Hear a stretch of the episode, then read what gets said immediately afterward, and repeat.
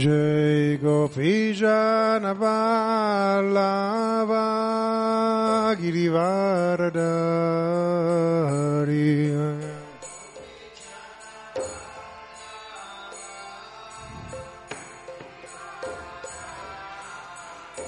Jai Gopi Janavallava Girivaradari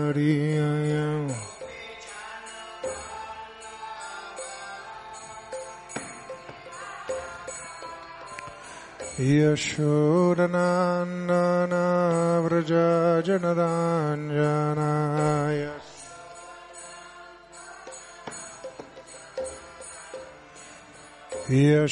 यशोदनन्दना व्रजनराञ्जनाय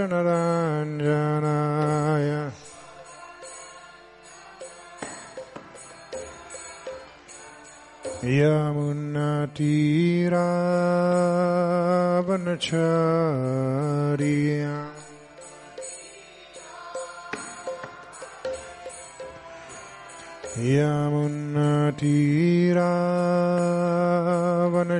यमुनतीरावनचार्या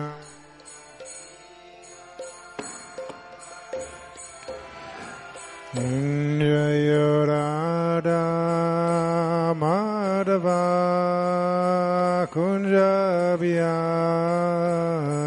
Jaya.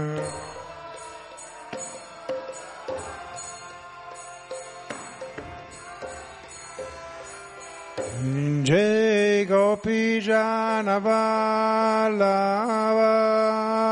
Girivarada.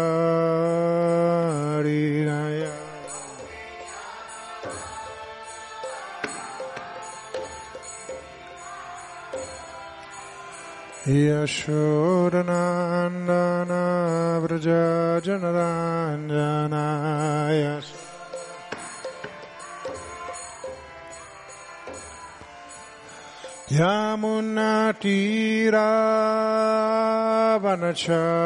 यमुनतीरावनचार्यम्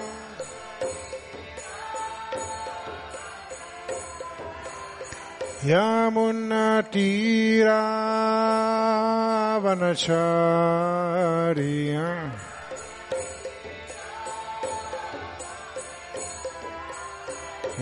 जय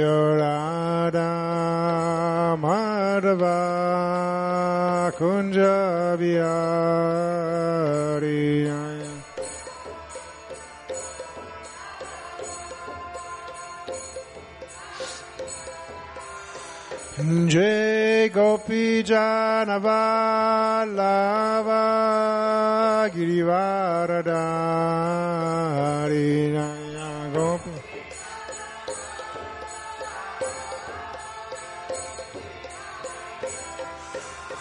यशोदानन्दना व्रजा जनराञ्जना यशोदा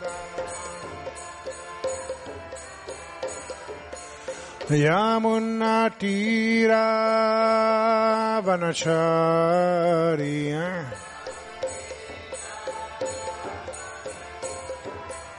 Yamunatira Vanacharya eh?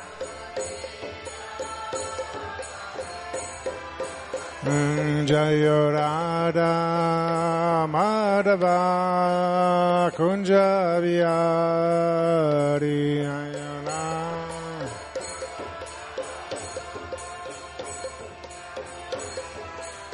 जय गोपी जानवालावा गिरिवारदारी अयना यशोदानन्दना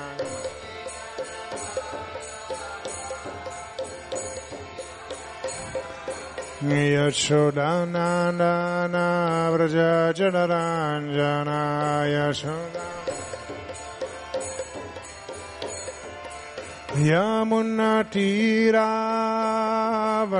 यमुनतीरावनचार्यम्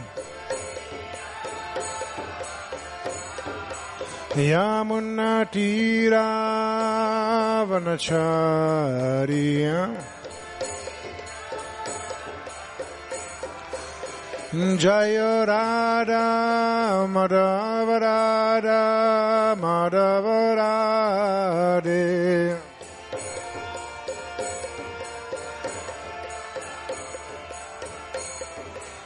Prabhupada, Prabhupada, Prabhupada, Jai Prabhupada.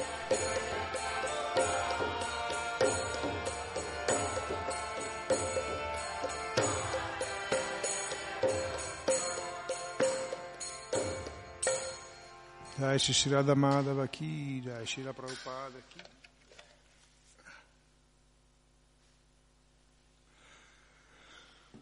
ॐ नमो भगवते वासुदेवया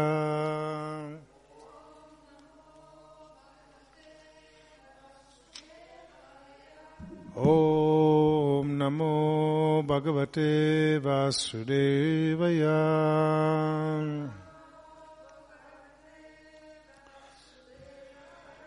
ॐ नमो भगवते वासुदेवया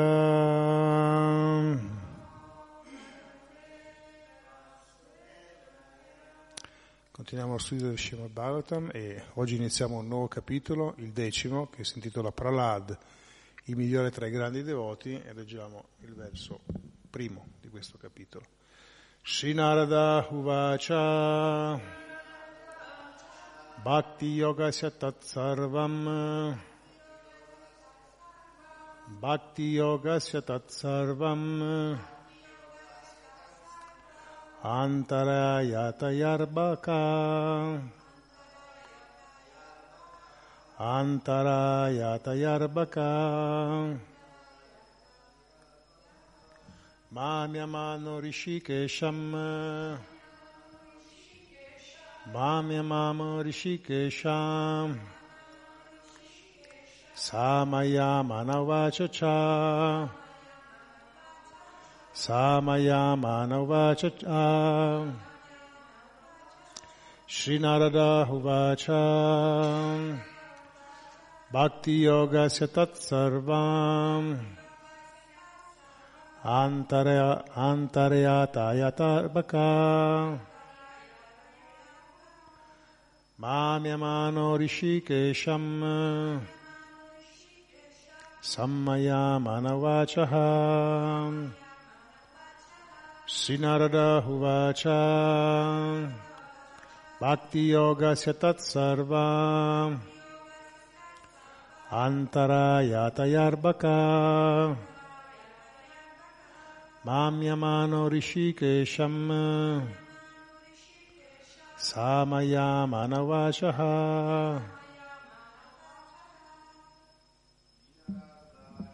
श्रीनरदादुवाच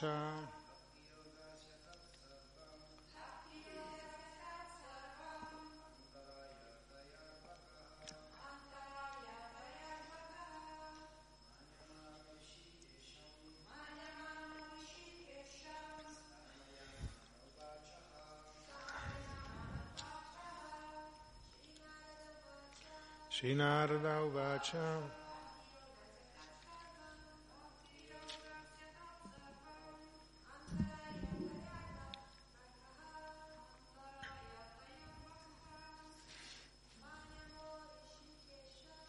Ayamana Rishikesh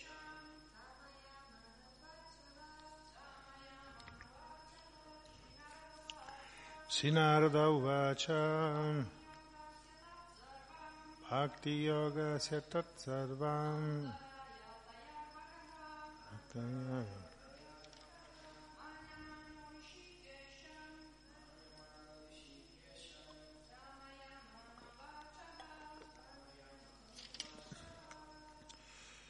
Sinarada Uvacha. Narada Muni disse Bhakti Yoga sia dei principi del servizio di devozione Tat, queste benedizioni offerte da Sri Nishimadev. Sarvam, tutte loro. Antarayataya, considerando gli ostacoli sulla via del Bhakti Yoga. Arabaka Prahlad Maharaj, sebbene fosse solo un bambino, Manyamana, considerando. Rishikesham Asri Nishimadev, Smayamana, sorridendo, Uvacha. Disse, ha nel passato. Traduzione e spiegazione di Sua Divina Grazia, Bhaktivedanta Swami Prabhupada. Il santo Narada Muni continuò. Nell'udire le benedizioni che Srini Shimadeva gli offriva, sebbene fosse solo un bambino, Prahlad Maharaj le considerò ostacoli sulla via del servizio devozionale. Così sorridendo dolcemente rispose con queste parole. Spiegazione. Il successo materiale non è la meta suprema del servizio devozionale. La meta suprema del servizio devozionale è l'amore per Dio. Perciò, sebbene Prahlad Maharaj, Dhruva Maharaj, Ambarish Maharaj, Yudhisthira Maharaj e molti altri devoti che ricoprivano la carica di re avessero grandi ricchezze materiali, accettarono questa opulenza per il servizio del Signore e non per il loro piacere personale. Naturalmente possedere grandi ricchezze materiali è sempre fonte di paura, perché per l'influenza di queste ricchezze ci si può allontanare dal servizio di devozione. Ma un puro devoto, Agnanarashita Sunyam, non è mai confuso dall'opulenza materiale, anzi impegna completamente tutto ciò che possiede al servizio del Signore. Quando i nostri beni materiali ci confondono, devono essere considerati un dono di Maya, ma quando sono perfettamente usati al servizio di Dio, i beni materiali devono essere considerati doni di Dio o facilitazioni offerte da Krishna per aumentare il servizio devozionale. Concludo la traduzione, il santo Narada Muni continuò. Nell'udire le benedizioni che Srini Shimadeva gli offriva, sebbene fosse solo un bambino, Prahlad le considerò ostacoli sulla via del servizio devozionale. Così sorridendo dolcemente rispose con queste parole. Om Gyana Timirandasya Gyananjana Salakaya Chaksurumilitam Gyanatasmai Shri Gurave Namaha. Sri Chaitanya Manuvistam Stavitam Yena Bhutale Shvayam Rupa Katamayam Dadati Svapadantikam Vanchakalpatarubhyascha Kripa Sindubhyeva Cha Patitanam Pavanebhyo Vaishnavebhyo Namo Nama Sri Krishna Chaitanya Prabhu Nityananda Sri Advaita Garadar Sivasati Gaur Bhakta Vrinda.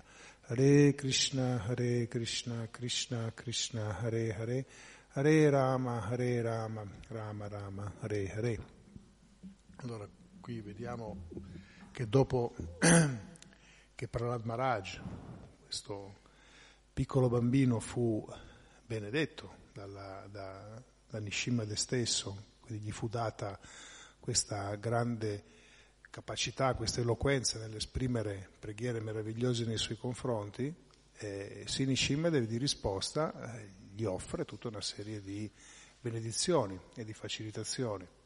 Gli offre di essere un re, insomma, gli offre t- tante cose in ricambio di questo suo generoso affetto che aveva nei suoi confronti. Ma qui il verso dice, sebbene Prahlad Maharaj fosse un bambino piccolo, bimbo molto piccolo, solo 5 anni, eh, lui rifiutò perché immediatamente vide queste facilitazioni come ostacoli nel servizio devozionale. E insomma qui, in realtà in questo, in questo verso, come spesso accade nel Bhagavatam, era chiusa tutta no? l'essenza di, del percorso del Bhakti Yoga. Nell'introduzione a questo capitolo c'è una frase, un, un passaggio importante che ricorda questo, che non appena i desideri materiali si risvegliano, dice la mente, i sensi, la vita, l'anima, i principi religiosi, la pazienza, l'intelligenza, il pudore, la bellezza, la forza, la memoria e la veridicità sono distrutti.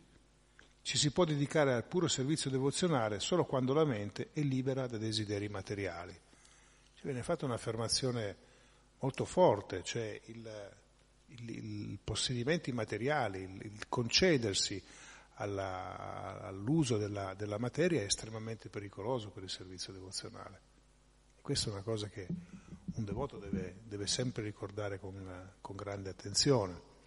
E Prabhupada dice, nella spiegazione di questo verso, dice attenzione che se ci arrivano delle cose materiali e noi ci facciamo attrarre da loro, è in realtà un dono di Maya, no? ci sta dando delle possibilità di poter rigratificare i nostri sensi. Un... E però vediamo dall'altra parte che sono due cose che tendono ad essere eh, contrapposte fra di loro. Mentre stamattina leggevo questo verso, so che è una cosa strana, mi è venuta in mente mia nonna. No? Uno dice, ma che c'entra tua nonna? Con la... Ed è una, una, una, cosa strana, mi è venuta in mente voglio, vorrei condividerla con voi, poi se mi sgridate perché non era opportuno. Ma perché dico questo? Perché mia nonna era una, era una donna molto semplice, la, la, la mamma di, di, mia mamma, che aveva avuto una vita estremamente complessa, nate all'inizio del, del, secolo scorso, avevano passato la guerra, pensate che durante un bombardamento eh, praticamente fu, fu, distrutto un ponte e le uniche persone che rimasero vive furono lei e le sue due figlie, no? tutti gli altri sono, sono, morti. Quindi persone che hanno sempre, il marito è morto giovanissimo, aveva 40, 45, 40 anni, 45 anni, giù di lì. Quindi persone che hanno avuto una vita complessa, no? poi semmai venivano da zone di campagna, non avevano una grande istruzione, facevano quello che potevano. Ma perché vi racconto questa cosa qua? Perché quello che mi, mi ha sempre colpito è stato un episodio nella, nella vita di, di, mia, di, mia, nonna e lei aveva una, una, vista molto debole. A un certo punto eh, lei non aveva soldi, viveva di quel poco, quella poca pensione sociale che gli veniva data, gli venne riconosciuta l'invalidità e quindi gli arrivarono gli arretrati. Parliamo di molti anni fa, però gli arrivarono, se, non, se vi ricordo bene, 4, 5, 6 milioni di lire, potremmo tradurli adesso, non so, 7, 8, 10 mila euro, comunque meno di 10 mila euro. E io andai a trovarla quel giorno lì e lei era in lacrime, disperata, no? E io dissi, ma cosa ti è successo? Cosa, cosa... Perché piangi? Non ti ho mai visto piangere in vita mia, tu piangi adesso. E lei mi dice, sì, mi sono arrivati questi soldi. E ho detto, eh, non sei contenta? No, non sono contenta. Ho detto, ma perché? Perché i soldi portano solo disgrazie. E io ho detto, mamma mia, perché, mi, perché dici questa cosa? Cioè, insomma, questo ti consente di fare qualcosa. No, no, i soldi poi portano, la, la gente non, non, ti guarda più, vuole solo i tuoi soldi. Sì, ma detto, no, no, no, non stiamo parlando di chissà che cifre no, che possono cambiare la vita delle persone. Stai sicura che nessuno ti verrà a, a, cercare, di, a cercare, la tua compagnia per questi, per questi, pochi soldi. E lei continuava a piangere, a piangere, a piangere. Poi alla fine decise di prendere una buona parte di questi soldi e di dividerli fra i devoti, cioè, scusate, i nipoti, eh, con la felicità ovviamente dei nipoti, che erano contenti che la nonna gli avesse dato questa cosa. Però perché è venuto in mente? Perché lei nella, nella, nella sua semplicità era cresciuta con delle relazioni semplici tra le persone, di stima, di recipro, reciproco affetto. Lei aveva capito, nonostante non avesse mai avuto la, la possibilità di avere molti denari, che quella era veramente una situazione che avrebbe rovinato quelle relazioni, quelle relazioni che c'erano fra di loro di grandi solidarietà in, quelle, in, quei, in quei, momenti difficoltosi della, della vita, si sarebbero completamente alterate se ci fosse stata della ricchezza di mezzo.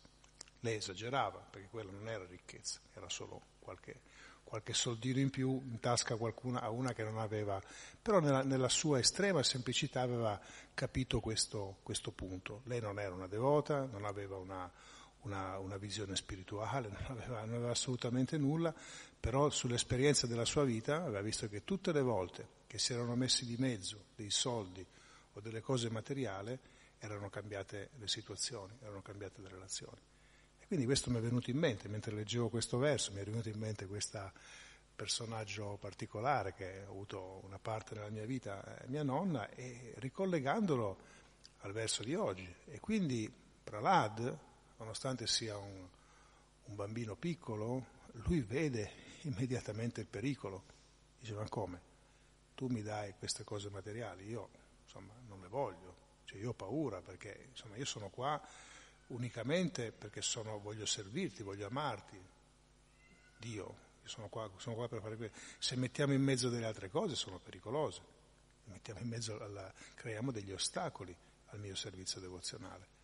Vedete come, e questa è sostanzialmente la, la realizzazione che un devoto eh, avanzato ha. Poi ovviamente i modi per potersi avvicinare a Krishna sono molteplici. L'ho già raccontato una volta di un, un aneddoto che mi aveva raccontato un, un, devoto americano che mi aveva detto che dopo che era uscito da una, una, da una lezione al Tempio stava camminando dietro due, due ragazzini giovani e un ragazzino gli diceva ad un altro guarda che devi cantare il mantra e l'altro dice, ma perché devo cantare il mantra? Io non è che mi ho mica voglia di fare. Dice, ma devi cantarlo perché guarda che ti conviene. L'altro, ma perché mi conviene? Dice, guarda che io l'ho, detto un sacco di volte e volevo la bicicletta e mi è arrivata la bicicletta. No? E l'altro gli dice, ma davvero? Dice, guarda, io, io ti giuro, eh, ho fatto così, anche eh, ho seguito, ho cantato il mantra tutti i giorni, alla fine la bicicletta è arrivata. Allora ti dice, ma allora lo faccio anch'io. dice, così mi arriva anche a me la bicicletta. E lui, sono devoto, dice, io stavo dietro di loro e ridevo, no? perché erano due bambini questi qua, due ragazzini, però in realtà loro cosa stavano facendo? O voglio qualcosa, in realtà è come aveva fatto Prahlad Maharaj, no? Qui era, la storia inizia da quando lui praticamente è bistrattato dalla, dalla, dalla matrigna e il padre insomma si fa un po' fa, fa coinvolgere dalle circostanze, lui che in teoria doveva essere eh, colui che avrebbe ereditato il regno del padre, viene in qualche maniera viene, viene messo a lato e lui dice no, allora io, io, lo voglio quello perché quello mi spetta di diritto. E la madre gli dice eh, guarda che prega Vishnu, che la cosa migliore è quella, quando vuoi qualcosa prega lui. E quindi lui cosa fa? Lui lo stesso di, un pochettino più, a livello più alto, quelli volevano la bicicletta e lui voleva, voleva il regno e si, a, si mette a fare austerità, insomma tutta la storia fin tanto che eh, succede quello che deve succedere, il signore, il signore Nishingadev lo, lo protegge, come protegge la purezza del devoto, eccetera, eccetera, e gli concede delle, delle, delle benedizioni.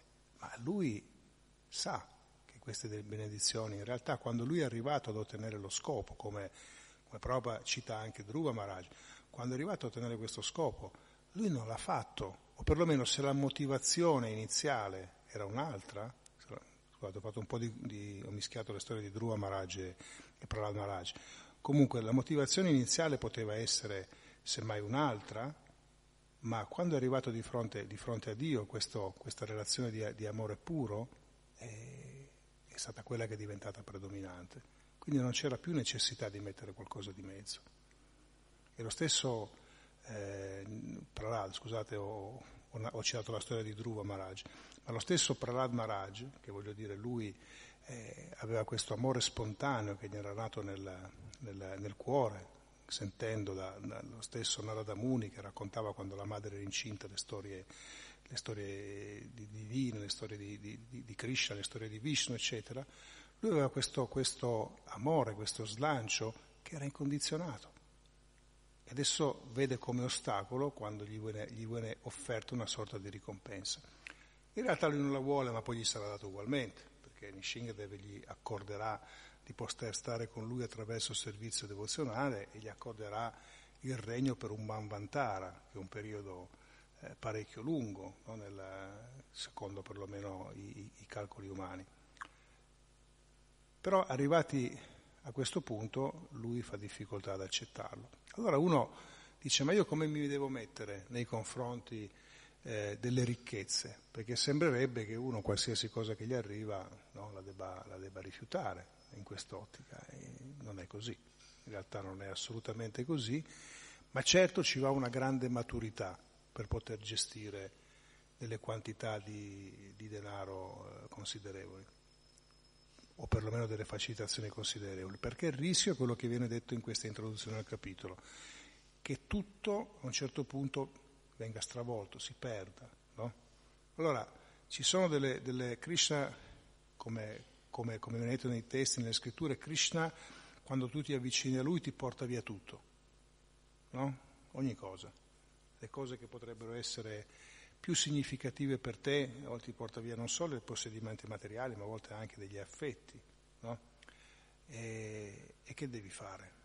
Allora uno si dispera e potrebbe vede, vedere questo modo di fare che ha Dio come qualcosa di addirittura eh, crudele nei suoi confronti, dice ma come io eh, mi sto dando in tutto e per tutto e tu mi metti, mi crei queste, queste situazioni. Eh, sì, crei queste situazioni perché in realtà, voglio dire, un devoto avanzato nella difficoltà cosa fa? Prende ancora più rifugio in Krishna, non cerca delle scappatoie le accetta per quelle che sono.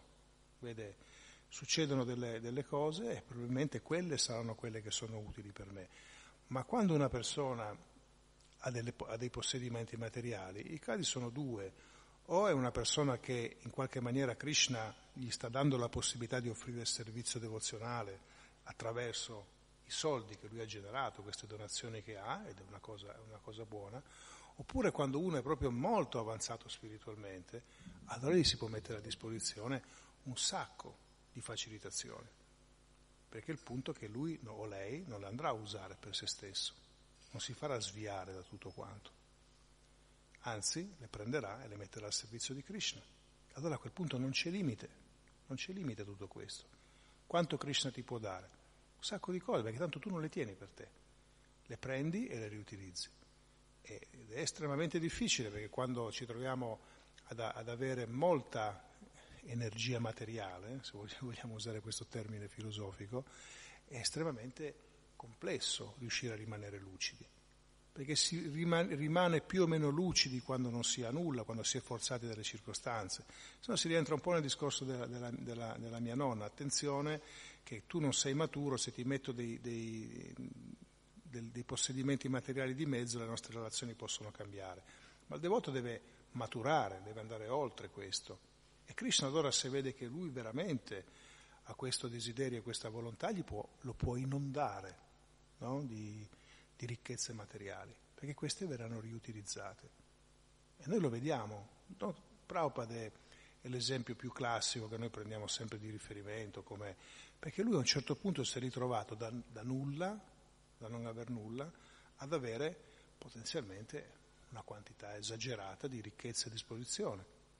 Ma lui non, mica, non le ha mai prese per sé, è sempre stato molto attento, fino all'ultimo, era, anche se poi quando, quando, aumenta di dimensione il movimento è chiaro che eh, ci sono poi tante teste da mettere insieme, da organizzare e può non essere facile, ma lui questi principi dello stare estremamente attenti all'utilizzo dai, si si che Krishna ci mette, ci mette a disposizione e lui l'ha sempre sottolineato fino all'ultimo, attenzione noi possiamo avere un sacco di... Krishna ci può mandare un sacco di ricchezze, ma poi se non ce le sappiamo usare nella maniera giusta, allo stesso modo in cui ce le ha date ce le toglie. Allora ecco che non c'è, non c'è limite. Vedete, mi è venuta l'altro giorno, mi è rammentata questa storia di quando i, i, discepoli, a un certo punto pensando di fare, fare cosa gradita a Prabhupada, andarono a prenderlo all'aeroporto uh, orneggiando una Rolls Royce. No? E immediatamente i giornalisti che erano lì eh, fecero subito le loro considerazioni e addirittura pensavano che fosse una cosa chiesta da Prabhupada, organizzata da Prabhupada, e gli fecero questa domanda gli dicono ma perché tu ti fai utilizzare la Rolls Royce? E Prabhupada rispose, alla domanda provocatoria rispose una, in un modo ancora più provocatorio, quindi con una grande intelligenza, e gli disse ma cos'è quella? Quella è una scatola di latta. No? Non è che lui sa mica guardare che, che macchina, che macchina, una scatola di latte, rimasero ancora più, più, più, più, stupiti da quello che gli aveva detto. E gli disse guardate che quando uno rappresenta Dio, dice se noi leggiamo nelle scritture, questi dovrebbero viaggiare su una, su una carrozza d'oro tempestata di gioielli. No? E dice questi, questi, ragazzi sono volenterosi ma sono, sono, arrivati a prendermi con una scatola di latta, non è che sia tutta sta cosa. È chiaro che questo era un modo provocatorio per rispondere a una provocazione. Il concetto è che tu l'energia che ti viene messa a disposizione, poi lui diede, insomma, disse ai discepoli, attenzione, non, non facciamo delle cose come la stessa cosa quando prepararono un Vyasasan stratosferico per lui su di un palco e automaticamente i devoti possono comprendere questo affetto, questo slancio di affetto che viene fatto verso il loro guru, ma quando ti presenti con il pubblico è meglio tenere un profilo molto più tranquillo e basso, perché la gente viene, viene addirittura deviata da tutto questo, viene sconvolta, in realtà più che a prestare attenzione al messaggio presta attenzione ad altro. Kali Yuga bisogna veramente minimizzare molto queste, questi modi di onorare il guru, soprattutto di fronte alle, alle grandi folle. L'esempio è quello di Chaitanya Mahaprabhu, no? Lui dice calma, non voglio ricchezze, non voglio do, non voglio seguaci, non voglio, non voglio niente di questo, il mood deve essere un po' quello. Ma quando Prabhupada diede questa risposta provocatoria, lui ci, ci, c'è veramente un insegnamento filosofico. Lui dice, ma se tu sei con Dio, se tu stai rappresentando con Dio, che lui è il più ricco di tutti, cioè qual è, il, qual è il problema? Il problema viene fuori nel momento in cui tu prendi queste energie e le usi per te. Lì c'è il problema. Ma tutto, è tutto suo, se io prendo e lo riutilizzo, va benissimo. Ecco che allora vediamo come dovrebbe essere lo stile anche nella, nella, cultura brahminica, quando si diceva che ad esempio nell'era precedente alla nostra il metodo di realizzazione spirituale fosse l'adorazione delle divinità, cioè quello che noi stiamo facendo adesso, come stiamo adorando le divinità, per tanto impegno, dedizione, sforzo che ci mettiamo, se noi ci fossimo presi e riproiettati nell'era precedente in, in, in, in Vapara Yuga, e probabilmente faremmo ridere tutti perché noi stiamo usando dei gioielli così, dei gioiellini di, di plastica, di, di, di, metalli, eh, e loro usavano oro e diamanti. E guardate che si può vedere, se andate su, su internet e vedete quello che è stato trovato nel tempio di, di Padmadharma Baswami, che è a Trivandrum, nel sud dell'India, è stata scoperta questa, questa grotta, questa, questa stanza enorme piena di oro e diamanti e gioielli che ancora non sono, dopo anni che l'hanno scoperta, dopo 3, 4 anni, 5 anni, non sono ancora riusciti a catalogare tutto. E pare che ce ne siano diverse altre stanze così, però si siano fermati un attimo, perché quello che c'è come, come ricchezza all'interno di questa stanza è molto superiore al PIL che viene generato da, da, dallo Stato del, del, del Kerala.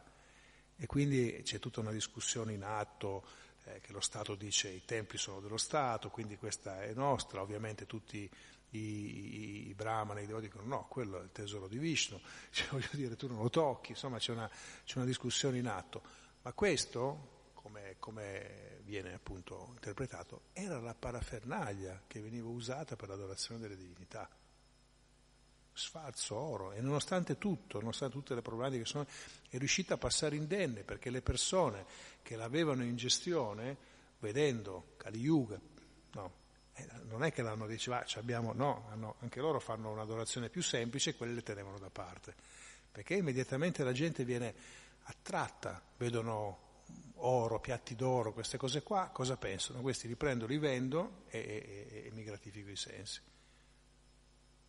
perché è molto pericoloso. Quindi a quel punto c'è questa sorta di accordo, perlomeno così è quello che si sa, che al di là di, se ci sono delle altre stanze dopo, al momento le lasciamo un po' stare, no? Ce lasciamoli così.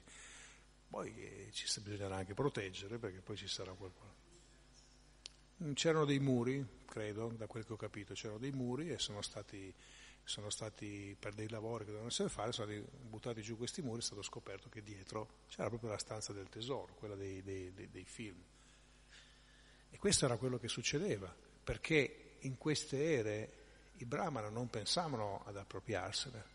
Loro che facevano? Eh, adesso c'è il, eh, lo Stato che raccoglie le tasse, a quel tempo la struttura, c'era lo Stato sì, perché insomma Pritu, Pritu Maharaj era lui che aveva un po' impostato il sistema sociale, anche delle tasse, eccetera. Però molto delle donazioni, delle eccedenze di, di denaro che le persone avevano, le portavano al Tempio.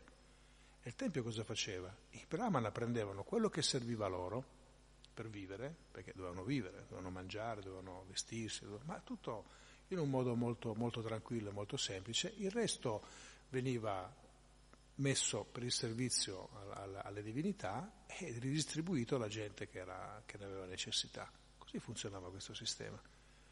Perché c'era questa coscienza spirituale decisamente più alta, non era ai massimi livelli come poteva essere in Satya Yuga, ma era molto alta questa, questo tipo di coscienza.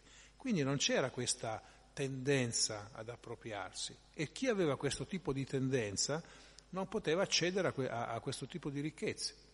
Quindi i brahmana, che a quel tempo erano sicuramente brahmana con la B maiuscola, eh, non, avevano questo tipo di problematiche. Quindi le energie che gli arrivavano venivano riutilizzate per il piacere di, di Krishna e per, le, per, il, per, il, benessere delle persone che stavano lì intorno. Questo era il sistema.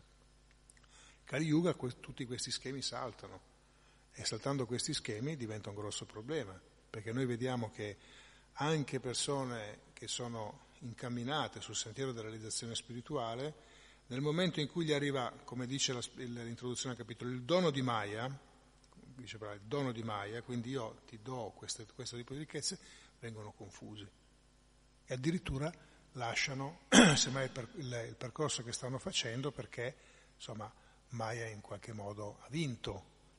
Ma attenzione che una cosa che dico spesso, Maya non ha vinto perché il suo scopo non è quello di andare a sconfiggere ridicolizzare le persone.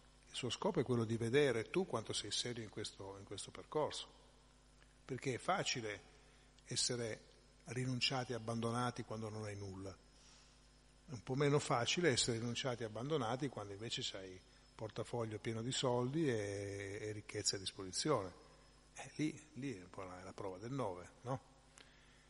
Io non voglio la materia, non voglio questo, non voglio quell'altro. Va bene, la villa, che ne dici? Po' di soldini in tasca, un milioncino, due milioncini di euro, vediamo che succede, no? una bella macchina. No? Cioè, uno dice, ah, questo ci avevo pensato, ma certo si, si vive più comodi così, no? E bisogna stare attenti perché uno può anche, voglio dire, ovviamente avere eh, una, una, una situazione anche più confortevole di vita, ma bisogna vedere l'obiettivo qual è, se poi non viene completamente sviato e portato da un'altra parte. Questa è la sfida grossa. E Maya puntualmente arriva a metterci di fronte allo specchio. No? Avevamo, le nostre, avevamo, le nostre, difficoltà, abbiamo lasciato il mondo materiale, ma cos'è stato? Una fuga o una scelta?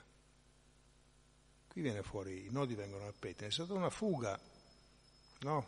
A volte basta lasciarti così e poi insomma, te, te la cerchi da solo la via. Oppure a un certo punto quando gioco si fa un po' più duro, allora Maya Devi dice ok, facciamo così adesso, io ti propongo delle, delle, delle cose e vediamo come reagisci. Lo scopo non è quello di, di, rigettarle, lo scopo è quello di utilizzarle, come dice Prabhupada. Mi mandi delle facilitazioni e io le riutilizzo.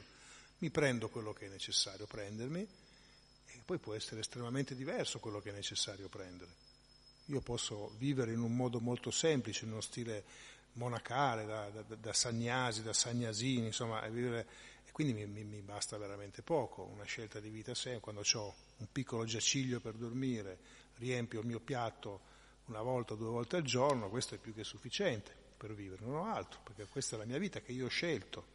Non scelgo di vivere quella vita lì perché non, non, il, mio, il, mio, karma, il mio guna mi hanno dato un corpo diverso, eccetera, e avrò bisogno di, di, di circondarmi di qualche facilitazione in più, ma lo scopo finale è sempre quello di servire Krishna. E allora dobbiamo capire noi chi siamo, vogliamo capire noi se vogliamo, se la nostra via è quella di essere il brahmachari, quella di essere una, una, una persona rinunciata, oppure di essere una persona che vive nel mondo ma utilizza le energie che gli vengono messe a disposizione al servizio di Krishna. E in effetti noi vediamo che anche nei, nella, nella, nel percorso della vita ci sono tre ordini legati alla rinuncia e uno solo che è un po' meno legato alla rinuncia, quello che ti consente di dialogare con la materia. E in realtà, voglio dire, chi, quando dialoghi nella fase di griasta, no? quando dialoghi con la materia, in realtà hai quasi il dovere di mantenere quelli che sono nell'ordine di rinuncia, perché così funziona la cosa, perché se gli altri non lavorano, non interagiscono con la materia, come campano? Perché anche loro devono mangiare, devono... Ed ecco perché in una società ideale, allora, i, i, quelli che sono coinvolti nel commercio, nelle attività varie, eccetera, eccetera, prendono e donano al Tempio perché mantengono le persone che sono nell'ordine di rinuncia, ma non è un mantenimento, questi sono a oziare dalla mattina alla sera, visto che hanno deciso di entrare nell'ordine di rinuncia, gli altri gli pagano le spese, non è quello, perché il loro impegno è diverso, il loro impegno è quello di diffondere la coscienza di, Krishna, praticarla al meglio e diffonderla. E concludo con una, con una, mentalità che bisogna noi sviluppare e aiutare la, svilupp- eh, la gente a svilupparla, che è quella appunto che quando si va da Krishna, si va per portare, per portare un, un gesto di amore, un gesto di affetto.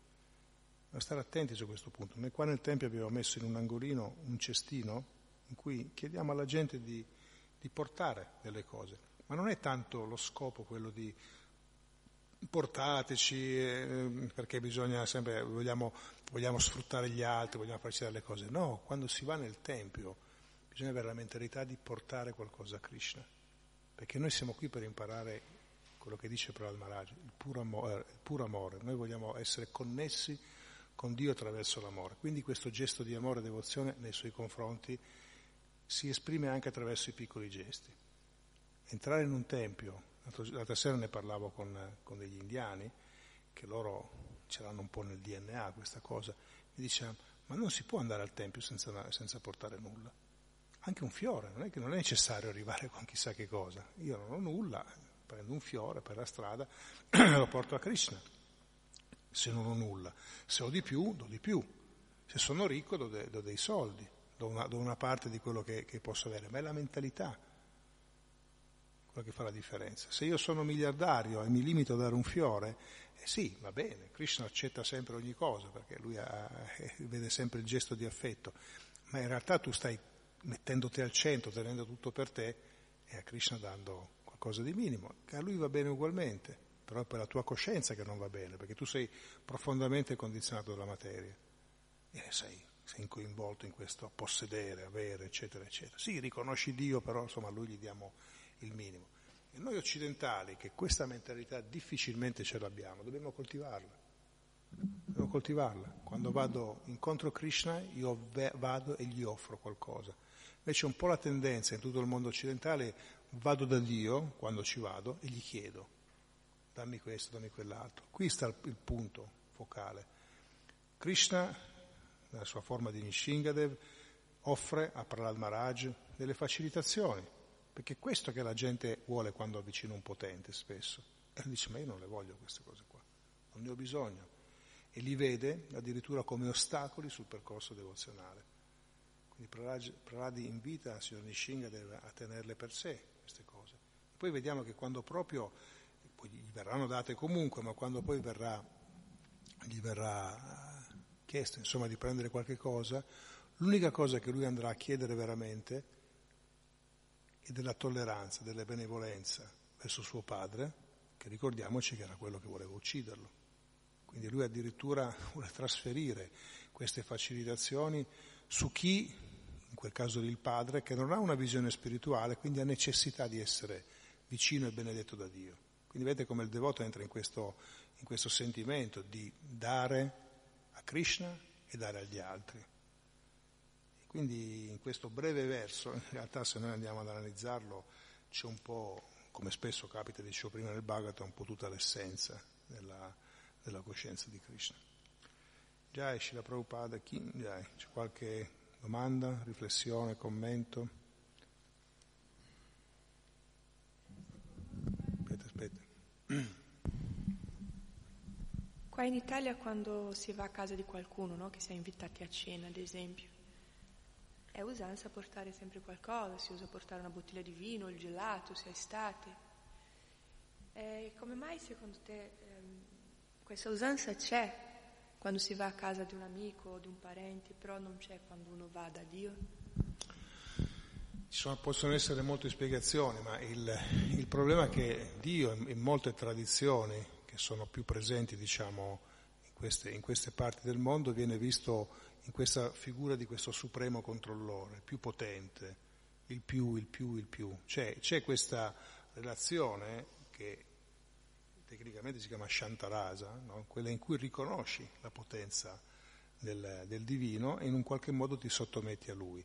Allora è proprio un, un, un modo diverso di, di, interpretare Dio. Lui è quello che origina ogni cosa che è giusto, questo lo condividiamo, lo condividiamo anche noi, ma lui è lì che controlla tutto allora eh, ho due modi per avvicinarmi, o ne devo aver paura, perché sennò posso avere paura delle conseguenze che avvengono, e se invece non ne ho paura, siamo vicini, no? E io in realtà chiedo, perché tu sei più potente, tu puoi darmi delle, delle facilitazioni.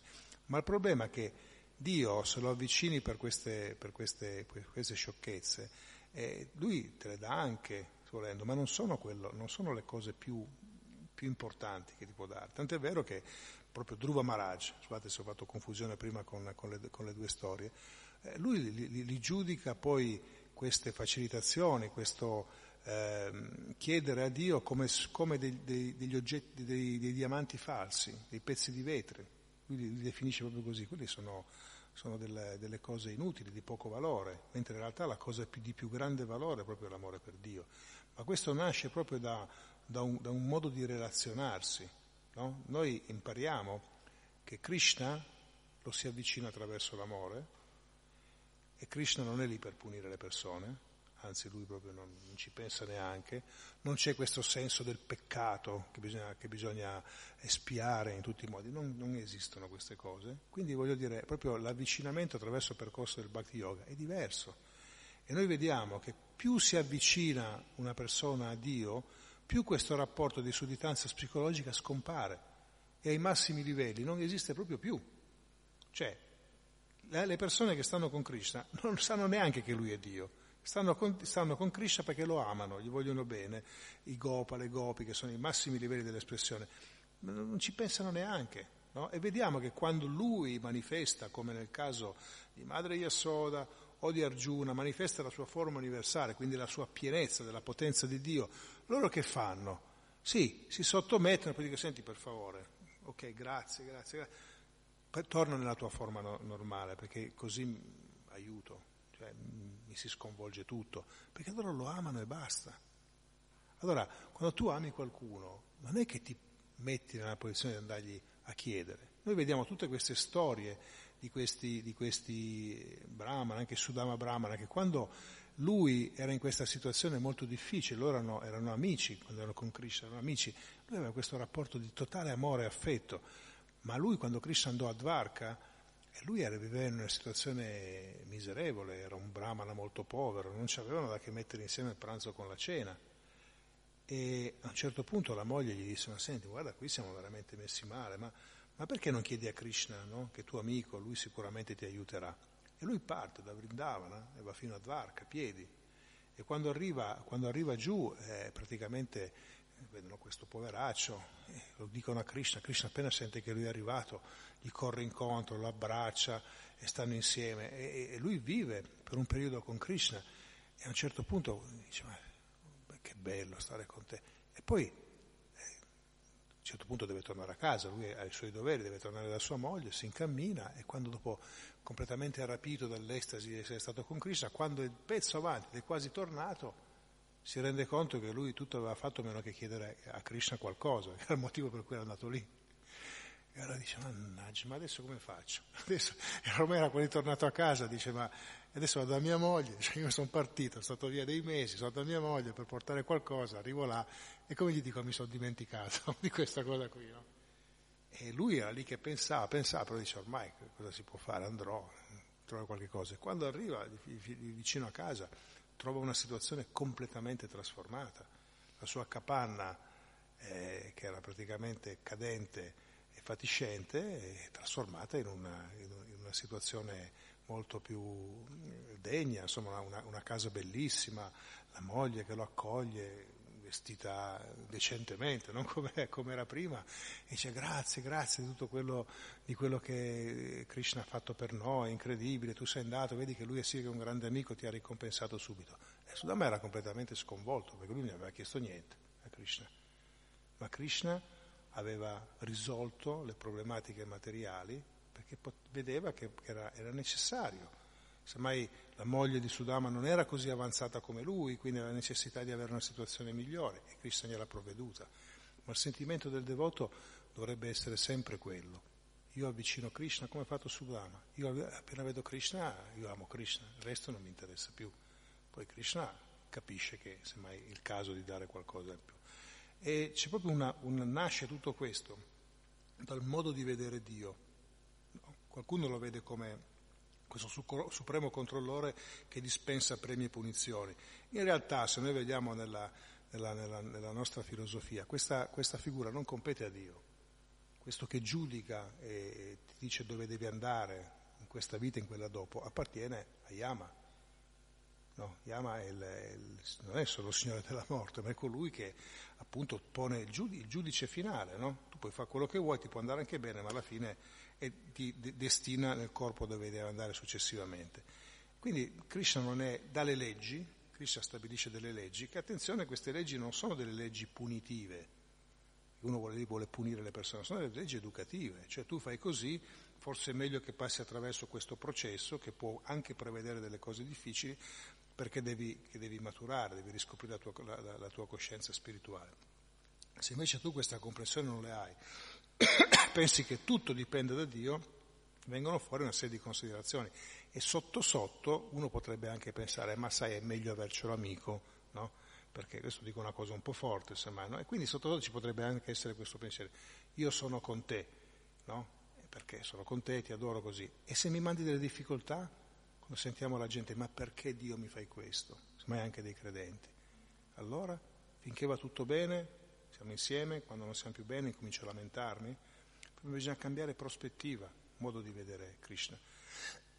Tant'è vero che in altre culture, quando uno è in difficoltà, le persone non attribuiscono la responsabilità di quello che sta succedendo a Krishna, a Dio, ma attribuiscono loro stessi. E probabilmente vanno da Krishna e gli dicono io sono qui, fai di me quello che vuoi, insomma se puoi aiutarmi, grazie, ma non attribuiscono la, la, la colpa e la responsabilità a lui. E da lì, da, da molte altre cose, ma da lì nasce anche questo errato modo di rapportarsi. Vado e chiedo, dammi questo, dammi quello, dammi quell'altro. Siamo amici, vero? Dammi questo. Ti voglio bene, dammi questo. Il devoto non pensa a nulla di tutto ciò. Bhakti. Vedete che Prahlad Maharaj, lui dice, sono gli ostacoli sulla via della spirituale. Tra me e te ci deve essere amore puro, basta. Tutto il resto non mi interessa. Mi ci metti delle cose di mezzo? Mm, non lo so se sono in grado di, di, di supportarle, perché io eh, di, di, ricevere, di sostenere, perché io cosa sono? Sono un'anima infinitesimale che può essere confuso dalla materia. Quindi, Krishna, per favore, dammi quello che è meglio per me affinché io possa sempre amarti. E questo, questo si deve coltivare anche nei piccoli gesti. I piccoli gesti sono appunto di, un gesto di affetto, di amore, di devozione, eccetera. Questo è auspicabile che avvenga in tutte le tradizioni religiose. Però vediamo che il percorso del Bhakti Yoga, come Prabhupada ce l'ha, ce l'ha insegnato, come lo impariamo dagli Acharya, è totalmente improntato su quello. E noi quello che possiamo fare è aiutare le persone a risvegliare questo sentimento, anche persone che sono impegnate nella via della, della, dello yoga o, nella, nella, o, nelle religioni, qualunque essa sia. Il bhakti yoga, Sanatana Dharma qual è? Il dovere di amare Dio. Quindi noi dobbiamo aiutare le persone a risvegliare questo tipo di sentimento. Perché quando uno in questo tipo di sentimento, quando va davanti a Dio, chiede delle benedizioni per poterlo servire meglio. Quello chiede un devoto. A volte chiede anche delle cose specifiche, ma questo non perché lui le voglia mettere prendere per sé, ma perché gli possono essere utili per poter svolgere al meglio il servizio devozionale. Questa è la mentalità che noi dobbiamo sviluppare. Seguiamo un processo per arrivare a quello che si chiama Vaidi Sadhana Bhakti, perché non ce l'abbiamo spontaneo nel cuore. Perché se ce l'avessimo spontaneo nel cuore non ci faremmo neanche queste domande. Invece abbiamo un processo, dobbiamo passare attraverso delle regole, regolamenti, che ci aiutino un po' a rimuovere tutta questa crosta che abbiamo no? intorno alla, all'anima spirituale, rimuovere tutto questo che abbiamo accumulato nel corso degli anni, ceto d'arpana, margeram, rimuovere questa spulcizia e fare emergere la natura spirituale. A quel punto, voglio dire, emerge l'amore spontaneo per Dio e la relazione cambia completamente. Quindi saliamo poi sulla, sulla navicella che ci porterà a portare a Dio, entra, entrare in un mondo dove non esistono, dove non esiste l'ego, dove non esistono, esistono delle diversità sicuramente, ma l'unico comune denominatore è l'amore. E allora per poter andare in quella dimensione lì devi entrare in quell'ottica. Poi ci possono essere delle strade, strada facendo ti purifichi attraverso appunto questi percorsi religiosi, yoga, eccetera, ma quando arrivi al livello della bhakti, tutto questo diventa influente, secondario. Allora Krishna ti può anche inondare di ricchezze e tu tanto non ne sarai disturbato più di tanto, prenderai quello che ti serve, come dice la Upanishad, quello che ti serve. Non ti dice prendi un pugno di riso e, una, una melanzana al giorno. Dice quello che ti serve, quello che ti serve chi lo stabilisce? E stabilisce in accordo con quello che tu stai facendo. A me potrebbe servire un jet privato per poter servire meglio Krishna, ma per servire meglio Krishna. A te potrebbe bastare una ciotola di riso per servire meglio Krishna. Ma entrambi abbiamo, dobbiamo avere questo tipo di visione, quello che serve per poter servire al meglio, ricordandoci che tutte queste energie sono di Krishna stesso gliele possiamo chiedere di utilizzarle, ma di nuovo non per il nostro beneficio materiale, perché ritorno a, questo, a, quel, a quella breve quella frase, quando le cose vengono, eh, ci, si, ci si fa coinvolgere dalle cose materiali, vedete come tutti questi gradi di intelligenza vengono perduti. Non so se ho risposto alla domanda. Jai. Shipra al-Maraj, chi Jai, Shila Prabhupada, chi Jai. Shila Vyasadeva Ki Jai, che non ci ricordiamo mai che questi libri li ha scritti lui.